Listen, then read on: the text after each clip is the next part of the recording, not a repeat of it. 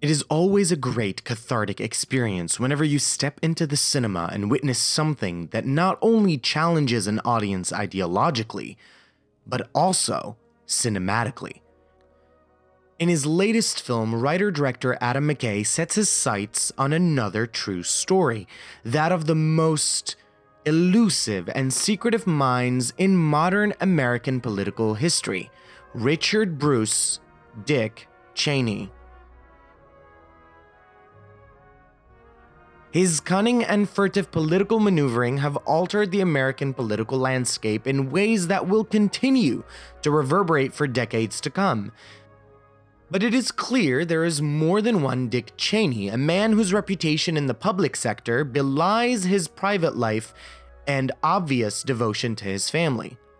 All this, the dichotomy between Cheney, the dedicated family man and political puppet master, in McKay's capable hands was related with intimacy, wit, and narrative daring.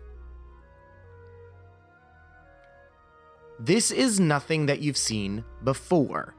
The film is aggressive, not just in tone, but in everything that it does. It has a buried rage that keeps boiling as the film progresses, and that very anger is expressed via the performances, the cinematography, but most of all, in its edit. When looking at the screenplay, much like his Oscar winning The Big Short, McKay layered the time shifting narrative with unorthodox elements, including an unconventional narrator, breaking the fourth wall, comedic surreal moments, documentary footage, and even a pillow talk conversation between Lynn and Dick Cheney written in iambic pentameter. Yes, yes, iambic pentameter. This film is to cinema what jazz is to music, a hybrid genre that is not strictly dramatic, nor is it strictly comedic, but rather sharply uses elements from both in a harmonious, aggressive fashion, and it works perfectly. McKay uses an unconventional narrator in the form of Kurt, played by Jesse Plemons, a metaphorical character, an audience surrogate who takes on various guises throughout the film, a character that represents the every man and feels the way most of us do. It's clear that this is McKay's ideological input, his egalitarian concerns, and how people are affected by the enormous changes that occur within a nation. Kurt is not rooted in politics, but rather in American life, and this was a clever way to weave in and out of the story with emotional effect. What shocks the most in this film, and what will most likely fascinate some people while completely turning other people off, is the structure and form by which the film is edited. The film is fearless. Mixing actual footage with dramatized scenes and juxtaposing them in a way that signified a greater or more layered meaning gives Vice a very unique, albeit strobe like, rhythm. There is a sequence that deals with Cheney's involvement with the torture interrogation laws in regards to terrorism.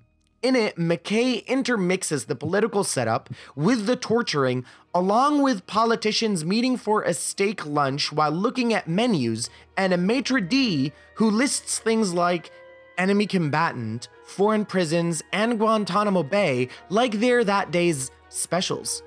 This is the power of cinema expressed in a matter of seconds. Now, onto the performances. Christian Bale's already established buzz and Golden Globe win for his performance as the lead character is more than deserved, seeing as to how Bale completely disappeared into the character and gave him real gravitas and power. To add on to this, McKay's depiction of Lynn Cheney as the driving force behind her husband's ascent is quite surprising in a very good way. Amy Adams' nuanced performance expresses how Lynn was so much more than the typical political wife and cheerleader, while stressing on her intelligence and strategic way of thinking, largely living her ambitions through her husband and eventually achieving some significant accomplishments of her own. The remaining ensemble from Oscar nominee Steve Carell, who plays Donald Rumsfeld, to Oscar winner Sam Rockwell, who portrays George W. Bush, every actor delivers astounding and believable performances. McKay's objective portrayal of all of these characters is quite refreshing in a cinematic climate that seems to be quite determined to pander and preach one particular political agenda. Vice is a profoundly ambitious film that unpacks 40 years of American politics and how American culture and society have changed over time.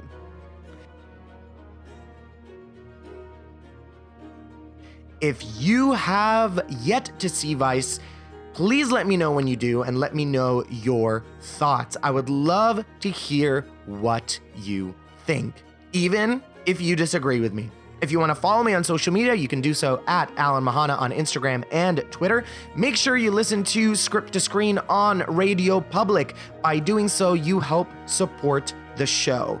Thank you so much for joining me and look forward to my reviews and audio essays as they keep coming out. Thanks, guys. See you later.